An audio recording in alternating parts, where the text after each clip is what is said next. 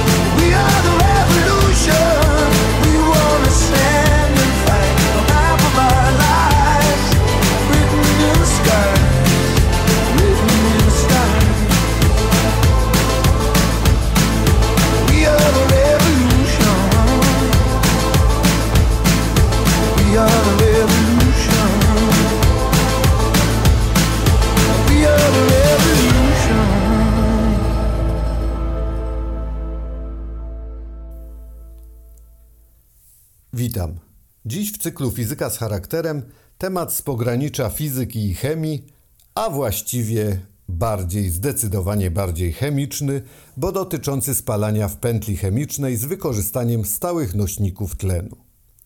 Samo spalanie to oczywiście proces chemiczny, a nie fizyczny, bo w jego wyniku pierwotny materiał zwany substratem zamienia się w inny materiał zwany produktem.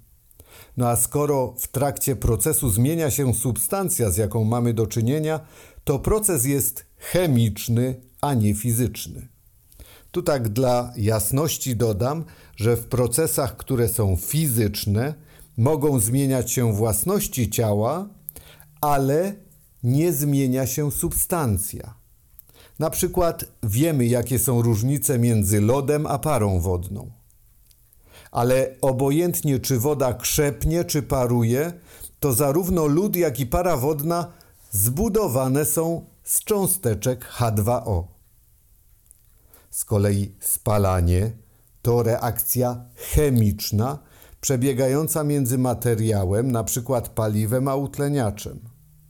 Weźmy na przykład spalanie węgla. Węgiel plus tlen daje dwutlenek węgla. No chyba, że mamy niedobór tlenu, wtedy może powstać, często zabójczy niestety, tlenek węgla, czad, CO. Podobnie częściowe utlenianie zachodzi w procesach zgazowania, czyli konwersji, zamianie paliw, paliwa stałego na paliwo gazowe. Przy czym zgazowanie nie dotyczy tylko paliw kopalnych jak węgiel, ale też na przykład biomasy. Zgazowanie takich paliw prowadzi do uzyskania gazu będącego mieszanką wodoru, tlenku węgla, dwutlenku węgla, metanu. Usunięcie dwutlenku węgla CO2 z produktu końcowego z tego procesu zgazowania pozwala na uzyskanie mieszanki zawierającej głównie wodór, a zatem mieszanki bardzo energetycznej. Stąd zainteresowanie tymi procesami zgazowania. Dominującymi obecnie czynnikami zgazowującymi w procesach technologicznych są powietrze i para wodna. No ale najlepiej, gdyby to był czysty tlen. Użycie powietrza powoduje obniżenie wartości opałowej produktu, bo przecież dominującym składnikiem powietrza jest azot. No i ten azot jest wtedy też znaczącym składnikiem mieszanki opałowej. Dlatego też najpierw często separuje się tlen z powietrza ale pozyskanie czystego tlenu, na przykład przez skraplanie, czyli tak zwaną metodą kryogeniczną, albo poprzez odizolowanie tlenu za pomocą z powietrza za pomocą separacji membranowej, jest na razie dość kosztowne. Szansą na poprawienie wskaźników energetyczno-ekonomicznych, zarówno procesów zgazowania, jak i spalania, jest wykorzystanie procesu pętli chemicznej, tak zwanego procesu CLC od angielskiego Chemical Looping Combustion. W takim procesie używa się stałych nośników tlenu.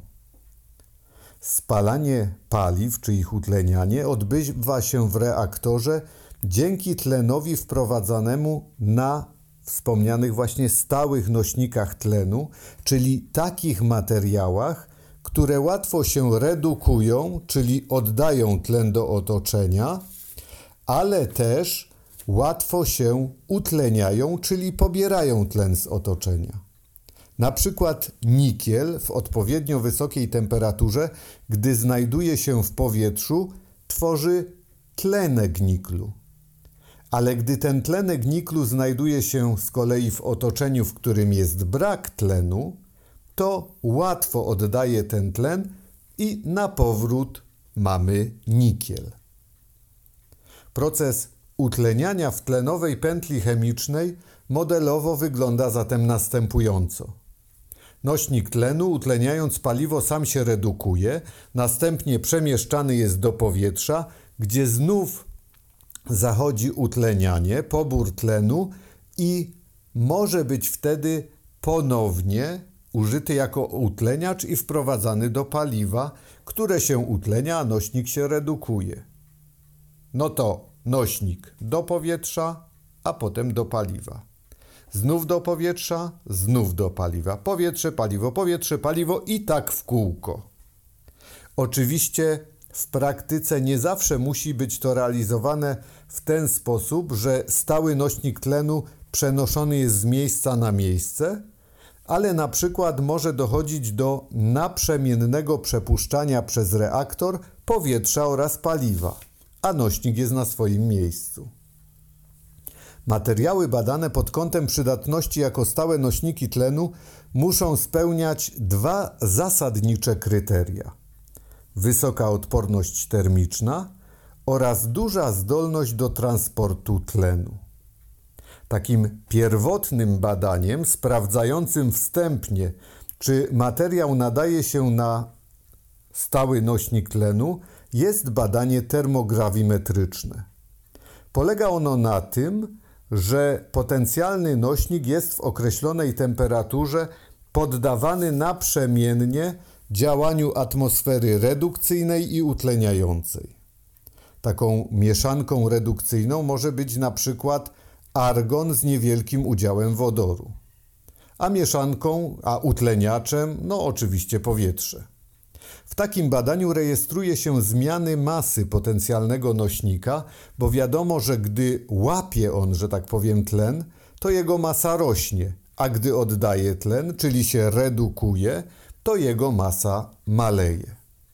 Istotnym parametrem w ocenie przydatności jest nie tylko sam poziom zmiany tej masy, ale też szybkość z tych zmian masy. Wiadomo, im większa jest e, zmiana masy i im szybciej zachodzą procesy utleniania i redukcji, tym wydajniejszy może być proces utleniania w pętli chemicznej. Pod kątem takich zastosowań bada się głównie materiały zawierające tak zwane metale przejściowe, które łatwo zmieniają stopień utlenienia. Są nimi przykład miedź, mangan, żelazo, nikiel. Bada się zarówno materiały sztuczne, jak i materiały mineralne, przykład ilmenit, czyli minerał zawierający żelazo i tytan. A pojawiają się też artykuły, które wskazują na możliwość wykorzystania w tym celu popiołów lotnych, a zatem odpadów z elektrowni, oczywiście odpowiednio wzbogacanych na przykład tlenkiem miedzi. Cóż, takie czasy, że staramy się, by odpad z jednego procesu mógł być surowcem dla innego procesu. No i oczywiście najczęściej można powiedzieć bardzo dobrze, oczywiście jeżeli nie jest to w jakiś sposób szkodliwe dla naszego zdrowia. Pozdrawiam i dziękuję. Bronisław Psiuk.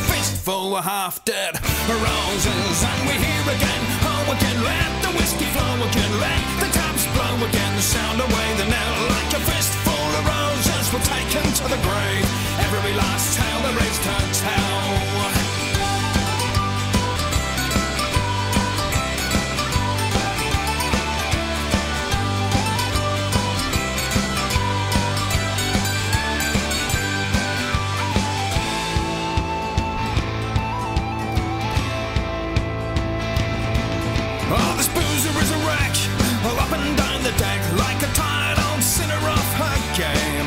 Where your blood red lips and a youth about her hips, still the regulars, I love her just the same.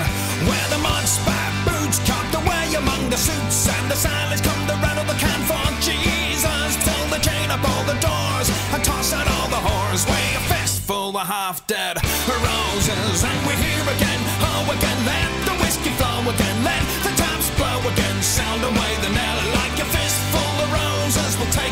the grave, every last tale there is to tell.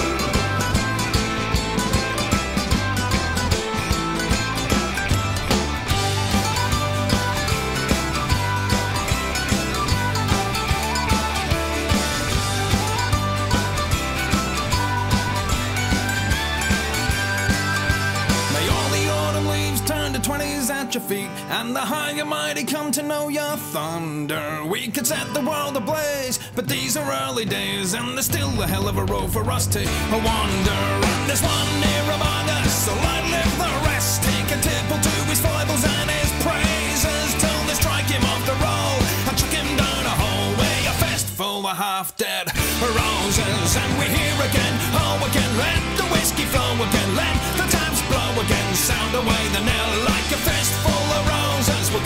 to the grave, every last tale there is to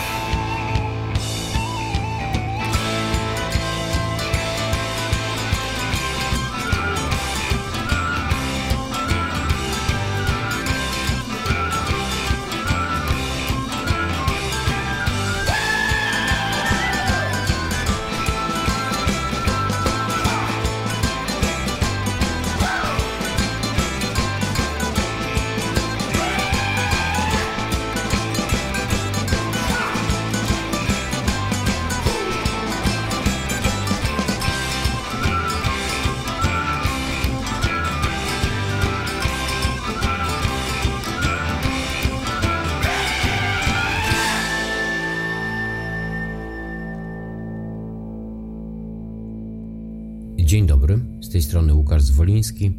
Witam serdecznie wszystkich słuchaczy. Chciałbym Państwu przeczytać fragment eseju Olgi Tokarczuk zatytułowanego Palec w soli, czyli krótka historia mojego czytania. Jest to zachęta noblistki do czytania. Pozwólcie Państwo, że przeczytam dłuższy fragment. W historii mojego czytania bardzo ważne miejsce zajmuje ojciec, który był bibliotekarzem. Był swego rodzaju królem. Miał swoje regałowe królestwo składające się z podległych mu prowincji. Powieść polska, powieść światowa, poezja, dramat. W bibliotekach, w których pracował, zawsze musiało być akwarium, a w nim, jak tajemniczy strażnicy słów, pływające welony i mieczyki, same przecież nieme. Do pracy zabierał naszego psa Filona, który leżał pomiędzy półkami na książki. Buszując w księgozbiorze, musiałam uważać, żeby na niego nie nadepnąć. Tam, gdzieś na podłodze między regałami, nauczyłam się czytać. Nie wiem, jak to się stało. Po prostu któregoś dnia tytuły na grzbietach zaczęły do mnie przemawiać i nagle wszystko nabrało znaczeń, jakbym zapadła na tajemniczą, choć nie groźną psychozę. Kiedy to się stało, nie wiem. Nikt inny też nie pamięta. Zaczęłam czytać szybko i sprawnie sama z siebie, bez żadnej pomocy. Jedną z moich pierwszych ulubionych książek był śpiewnik partyzancki, który dostarczył mi pa patetycznych wzruszeń, a jeden wers Kości moje mchem porosną ze znanej piosenki Dziś do ciebie przyjść nie mogę wstrząsnął mną szczególnie i wzbudził głęboką zadumę. Bardzo możliwe, że była to moja pierwsza refleksja nad śmiercią. Następna lektura, zupełnie inna, kiedy długo chorowałam, to mała encyklopedia powszechna PWN w zielonych ceratowych okładkach, z której niewiele zrozumiałam. Ale przecież zarówno w jednym, jak i drugim przypadku nie chodziło wcale o to, żeby zrozumieć. Liczyła się prawdziwa przyjemność z czytania, którą daje składanie w głowie znaków i przekuwanie ich na obrazy i domysły. Kto czyta, żeby tylko zrozumieć, dopuszcza się blasfemii. Czyta się, żeby przeżywać. To głębszy, bardziej całościowy rodzaj rozumienia. Najpierw czytałam baśnie, jak każde dziecko. Miałam w domu dwutomowe wydanie baśni polskich. Trudne dla mnie, bo druk był mały i gęsty, a teksty pisane przez wytrawnych pisarzy. Moją ulubioną bajką z tego zbioru stał się najpierw Kwiat paproci Jana Józefa Kraszewskiego. Historia, która zawsze głęboko mnie poruszała, i przyprawiała o łzy, i której prosty morał nie można być szczęśliwym, kiedy wokół nieszczęśliwi są, na zawsze naznaczył moją wrażliwość. Chętnie czytałem zbiory baśni, płakałam nad Andersenem, szczególnie tam, gdzie bohaterami stawały się przedmioty. Zdumiewałam się nad Grimami. Miałam zaczytane przedwojenne wydanie, czując z niepokojem, że ich opowieści przekraczają jakąś subtelną granicę i za każdym razem stają się wyzwaniem dla mojego małego rozumu. Lubiłam bajki ludowe o sprytnych Jaśkach czy Iwanach, których wszyscy brali za idiotów, a przecież to im dostawały się najpiękniejsze królewny świata. Potem jakoś niezauważenie w moim czytelniczym życiu pojawiła się mitologia.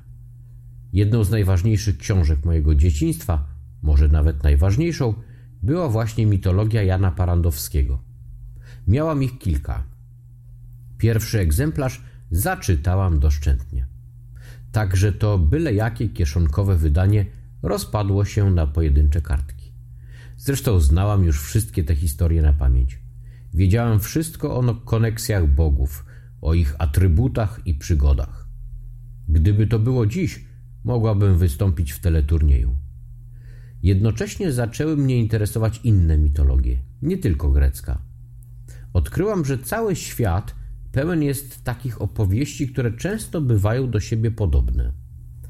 Szczególnie interesowały mnie wszelkie kosmogonie, niesamowity akt kreacji, który brał się z jakiejś historii, z konfliktu, z dialogu, z walki lub miłości. U początku świata tkwiła zawsze jakaś opowieść. Zaraz potem przedmiotem mojego afektu stał się Juliusz Wern. Szybko przeczytałam wszystko, co ojciec miał w swojej bibliotece, a potem zaczęłam się domagać własnego księgozbioru. Wern mnie pociągał i jednocześnie odrzucał. Nie mogłam znieść tego, jak traktuje tajemnice. Autor bowiem piętrzył je tylko po to, żeby je w końcu wytłumaczyć według wskazań rozumu. Najpierw sprawiało mi to poznawczą radość i leczyło mnie z dziecięcych lęków, potem jednak zaczęło irytować. Czytałam z wypiekami na twarzy tak długo, dopóki nie następowało odkrycie tajemnicy i wytłumaczenie wypadków.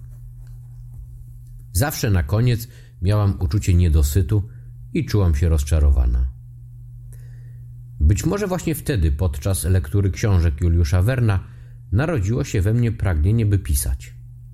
By ciągnąć przygody profesora Lindenbrocka czy Phileasa Foga jeszcze dalej, ku szerszym horyzontom niejednoznaczności. By chronić tajemnice, nie pozwolić ich przekłuć tępym i topornym śrubokrętem zdrowego rozsądku. Jedyną postacią, która oparła się w jakimś sensie tej wernowskiej brzytwie Okhama, był kapitan Nemo. Jego tajemnica, choć wyjaśniona, nigdy nie stała się dla mnie jasna, przez co Nemo najwyraźniej głęboko pozostał w mojej pamięci i stał się kimś bliskim, nawet jeśli nie do końca zrozumiałym. Od kapitana Nemo niedaleko już było do kapitana Ahaba, jego duchowego literackiego brata, żeby zacząć podążać w stronę powieści psychologicznej, gdzie tajemnica pochodziła nie z nieznanych wysp czy wnętrza Ziemi, lecz z białych plam i wnętrza psychiki.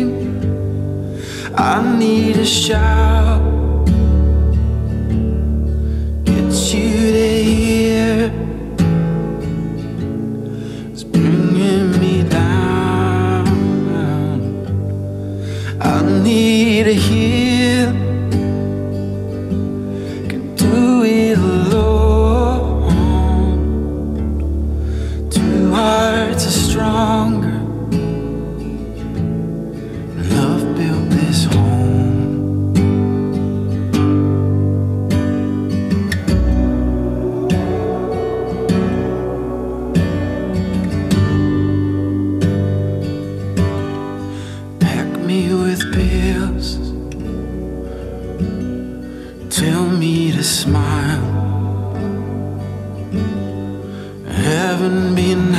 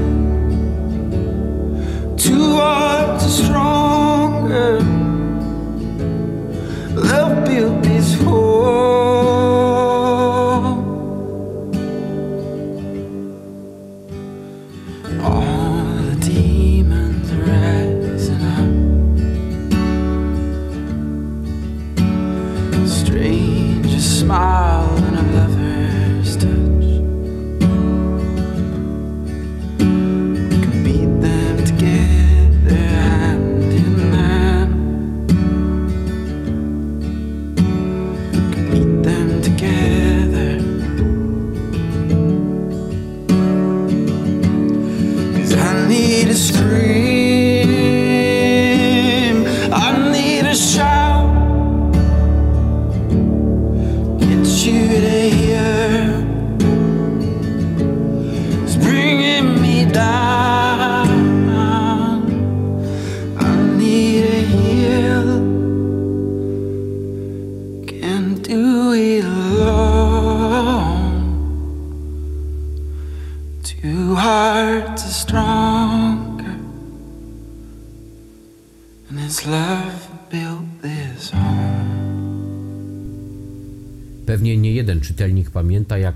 Żarłocznie pochłaniało się te wielkie objętościowo powieści, pełne opisów i dialogów, pełne różnorakich postaci, które zaludniły mój mały pokój jak hologramy.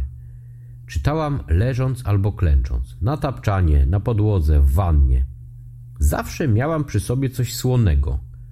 Solne figurki z wieliczki, przywiezione w dużej ilości ze szkolnej wycieczki które zjadałam systematycznie po kawałku, albo talerzyk soli, w której maczałam a to palec, a to gumę do rzucia. Luksusowego jak na owe czasy Donalda żyło się przez wiele dni. Z niejakim skrępowaniem muszę dziś wyznać, że zjadałam też kostki magii i rosołki. Brałam ten ekscentryczny nauk za zwykłe dziwactwo, dopóki całkiem niedawno nie przeczytałam gdzieś, że w Jeszywie przed uczniami, którzy intensywnie studiowali Torę, stawiało się takie miseczki z solą, żeby w trakcie pracy mogli maczać w nich pośliniony palec, a potem zlizywać z niego kryształki soli. A więc nie była to moja ekscentryczna fanaberia, lecz stary zwyczaj, długa tradycja, której przyczyn trudno dociec. Satysfakcję czułam ogromną. Miałam rację. Sól ma jakiś związek z czytaniem. I dobrze wiedzieli o tym najwytrwalsi i najdoskonalsi czytelnicy, Żydzi studiujący Torę. Mam swoją teorię na ten temat jakby powiedziała niejaka Janina Duszejko. Sól pomaga lepiej przenosić impulsy na synapsach. Dzięki temu nasz układ nerwowy, nasze postrzeganie i myślenie działają lepiej i szybciej. Czytałam też na wakacjach. Pierwszego dnia wędrowałem do miejscowej biblioteki i wypożyczałam cały stosik książek ku zdziwieniu bibliotekarek. Bywało, że pochłaniałam nawet jedną powieść dziennie, jeśli oczywiście jej rozmiar na to pozwalał. Czytałam przy lampce nocnej, przez co popsułam sobie wzrok. Czytałam przy jedzeniu i w toalecie, podczas kąpieli, na plaży, na działce, w pociągach, w samochodach, obierając ziemniaki i robiąc na drutach.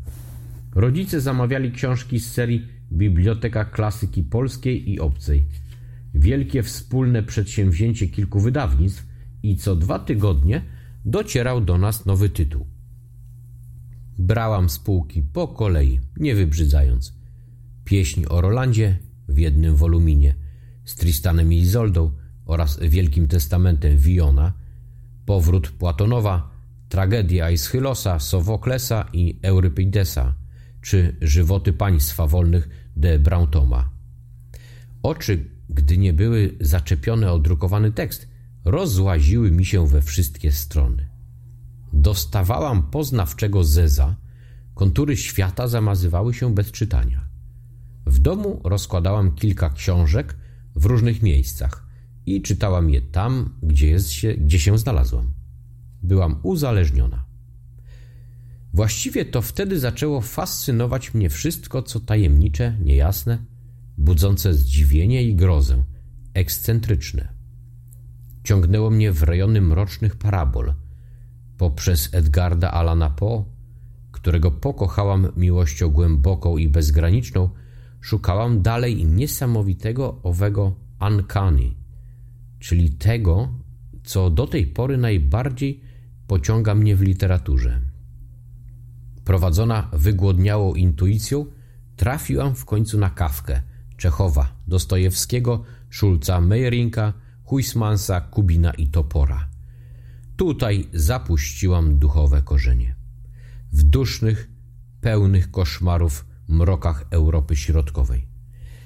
I nawet kiedy potem, podróżując literacko po dalszych półkach biblioteki, trafiłam w końcu na inne kontynenty, zawsze pozostałam temu rejonowi wierna. Powieściom, które mają odwagę opisywać nieznośną dziwność świata. Przy takim ukierunkowaniu nie mogło się obejść bez Stanisława Lema. Czego nauczył mnie Lem, którego inny mój ukochany pisarz Philip Dick brał za istotę mnogą, wielogłowego smoka stworzonego w laboratoriach KGB? Sama zresztą miałem wątpliwości, kim jest ten drobny człowieczek z twarzą ufolutka. Otóż Lem poluzował mi klepki. Tak bym to określiła. Zwariowałam czytając Lema. A już tak niewiele brakowało, żebym stała się grzeczną i pragmatyczną koleżanką ani z Zielonego Wzgórza. W jednej z podróży Iona Tichego, wszystkie je znałam prawie na pamięć, co mnie złościło, ponieważ nie mogłam już ich przeczytać od nowa. Bohater wpada w czasową pętlę, przez co powraca cały czas w to samo miejsce. Za każdym razem jednak troszkę starszy lub troszkę młodszy. W końcu jego statek jest tak bardzo wypełniony nim samym w różnych wersjach wiekowych, że trudno się w nim poruszać. Ion sprzed godziny spotyka się z Ionem sprzed dwóch godzin i z wczoraj i sprzed dwóch tygodni. Tak i ja spotykałam się sama ze sobą nad lemem. Jedenastolatka, która zbiera wycinki z gazet o astronomii i fascynuje się budową galaktyk, a potem zbuntowana panna ostrzyżona na zero i świeżo upieczona studentka psychologii. Dlaczego kongres futurologiczny nie ma pomnika w żadnym polskim mieście? Dlaczego imieniem Lema nie nazywa się nowo odkrytych gwiazd i galaktyk? W liceum, wciąż trzymając przy łóżku Lema, skręciłam w stronę obu Ameryk i zachwyciłam się, podobnie jak całe moje pokolenie, prozą iberoamerykańską. Czytaliśmy Borgesa, Cortazara, Carpentiera Donosa, Garcia Marqueza, Vargasa Llosa. Licealiści, a wkrótce studenci w kraciastych koszulach i koniecznie w butach do górskich wędrówek, tak zwanych traperach. Stojąc w kolejkach po masło i ser, po pastę do zębów i szczoteczkę, marząc o paszportach. W tym też czasie po raz pierwszy i ostatni w życiu przywłaszczyłam sobie cudzą książkę. Mam ją do dziś z pieczątką pewnej biblioteki, której nazwy nie wspomnę z obawy o persekucję, choć cała sprawa na pewno już się przedawniła. Zresztą wzięłam z własnej biblioteczki inną, równie porządną książkę i oddałam ją w zamian, mówiąc, że tamtą zgubiłam. Były to poezje Tomasa Eliota, wydane z tysiąc, wydanie z 1978 roku, dwujęzyczne, z wielogłosowym tłumaczeniem m.in. Czesława Miłosza i Michała Sprusińskiego. Książka, którą wszędzie ze sobą woziłam, do której wkładałam kartki z innymi tłumaczeniami i z której uczyłam się angielskiego, próbując składać po polsku i angielsku słynne frazy. In the room, the woman come and go, talking of Michelangelo. Wkrótce potem stałam się namiętną czytelniczką Williama Faulknera, wypożyczając z bibliotek miejskich wszystko, co wydano po polsku. Wściekłość i wrzask oraz Absalomi Absalomi zaczęły być dla mnie czymś w rodzaju wzorcowych powieści, do których porównywałam wszystkie inne. Ich klimat, ładunek emocjonalny, niespokojny i szalony język, nieciągła narracja, opowiadanie z kilku punktów widzenia sugerowały, że literatura jest w gruncie rzeczy jedną wielką projekcją piszącego ja na świat i uprawomocniały moje adolescencyjne, solipsystyczne niepokoje. O Absalomie i Absalomii napisałem pierwszy w życiu tekst krytyczny. Wkrótce potem, za sprawą pierwszego chłopaka, pojawił się w moim życiu Bruno Schulz. Cicha lekturowa rewolucja. Dziś z perspektywy czasu myślę, że to ci pisarze otworzyli mnie na to, czym w istocie jest ów cud czytania, na cierpliwe zagłębianie się w wielopiętrową, skomplikowaną, pełną znaczeń strukturę świata wokół mnie, za pomocą świadomego użycia języka, za pomocą gry znaków, kontekstów, odniesień, na nieustanne schodzenie w dół, albo może podążanie w górę, po krętych schodach niejednoznacznych obrazów. Zapraszam Państwa do czytania książek Olgi Tokarczuk, a także mnóstwa innych książek, których bogactwo jest przeogromne.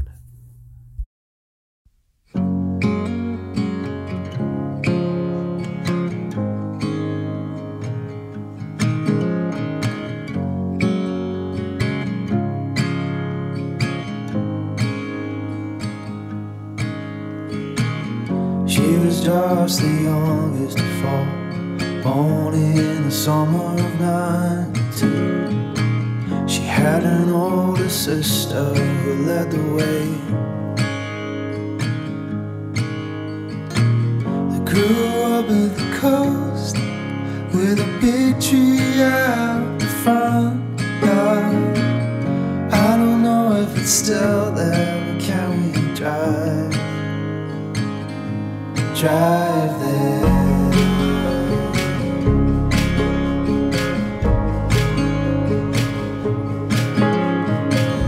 Twenty-three at a country town working shifts out of the hospital. Little did she know it would change her life. She met a boy in church played the guitar and sang from his heart. And now she's smiling behind him, cause it's been so long. But we still got a long way to go.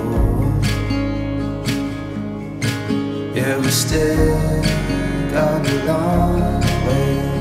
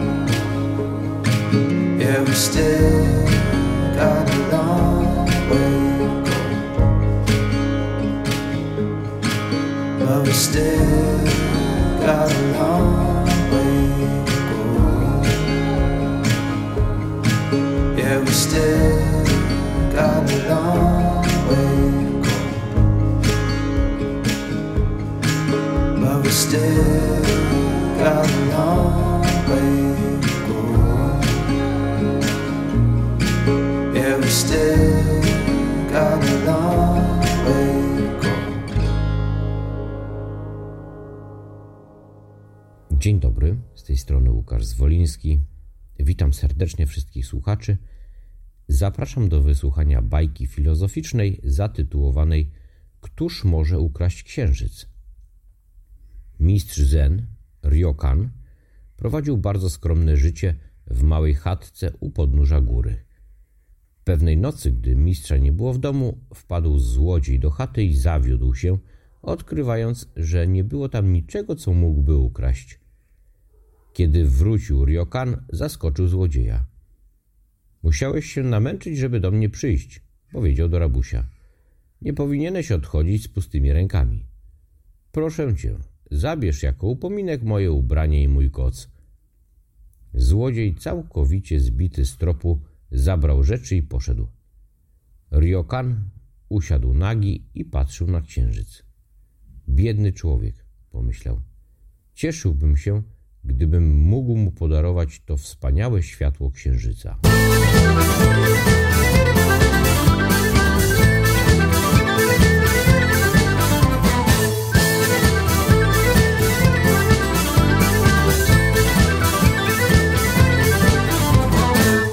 Feel my way to the darkness, guided by a beating heart.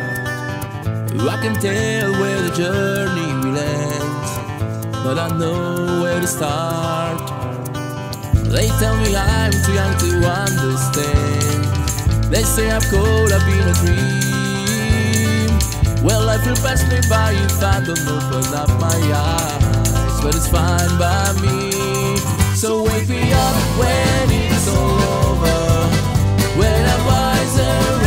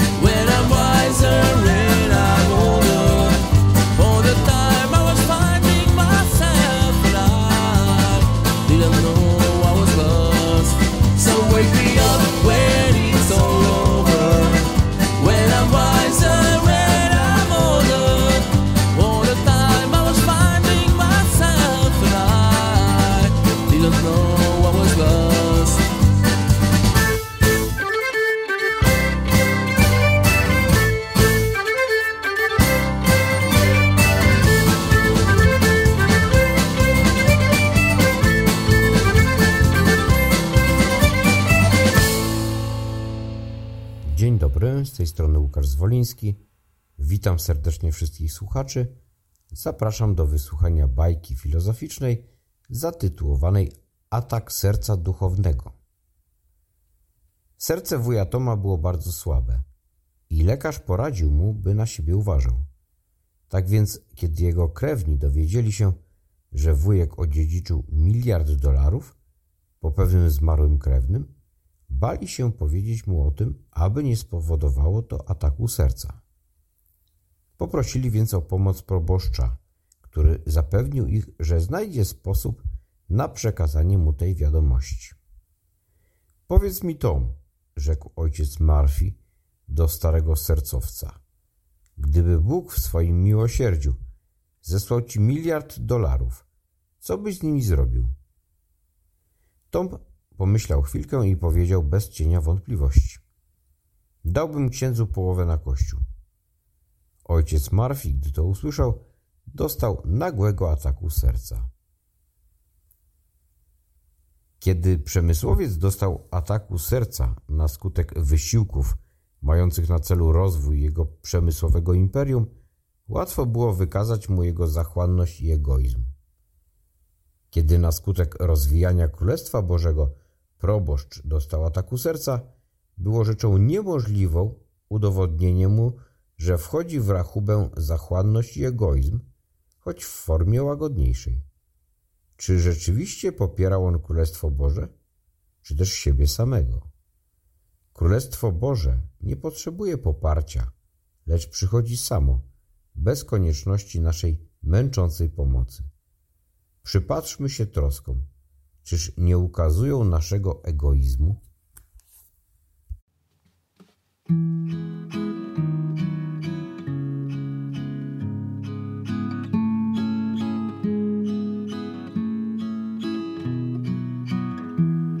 Come away, come away, leave it all far behind you.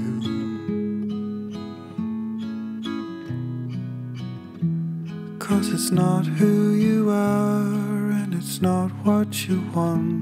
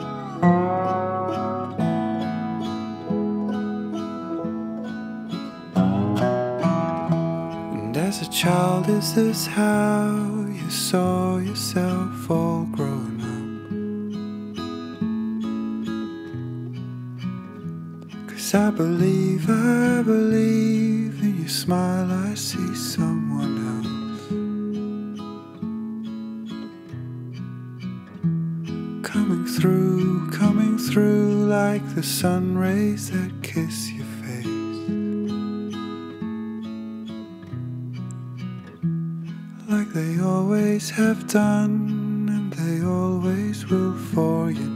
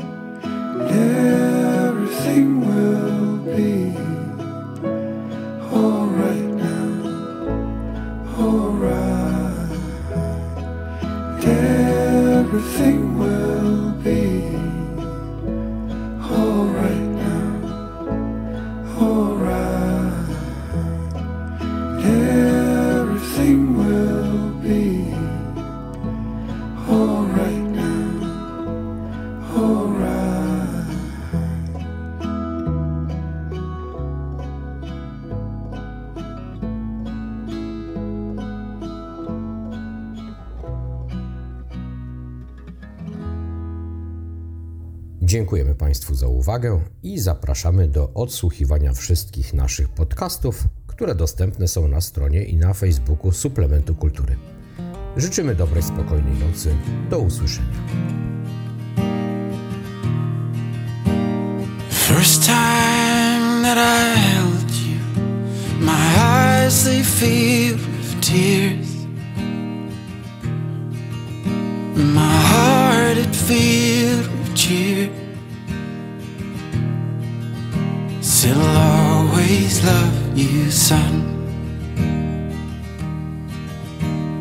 Swore that I would protect you, and if you ever came to harm. I'll comfort you in my arms. Cause I'll always love you, son.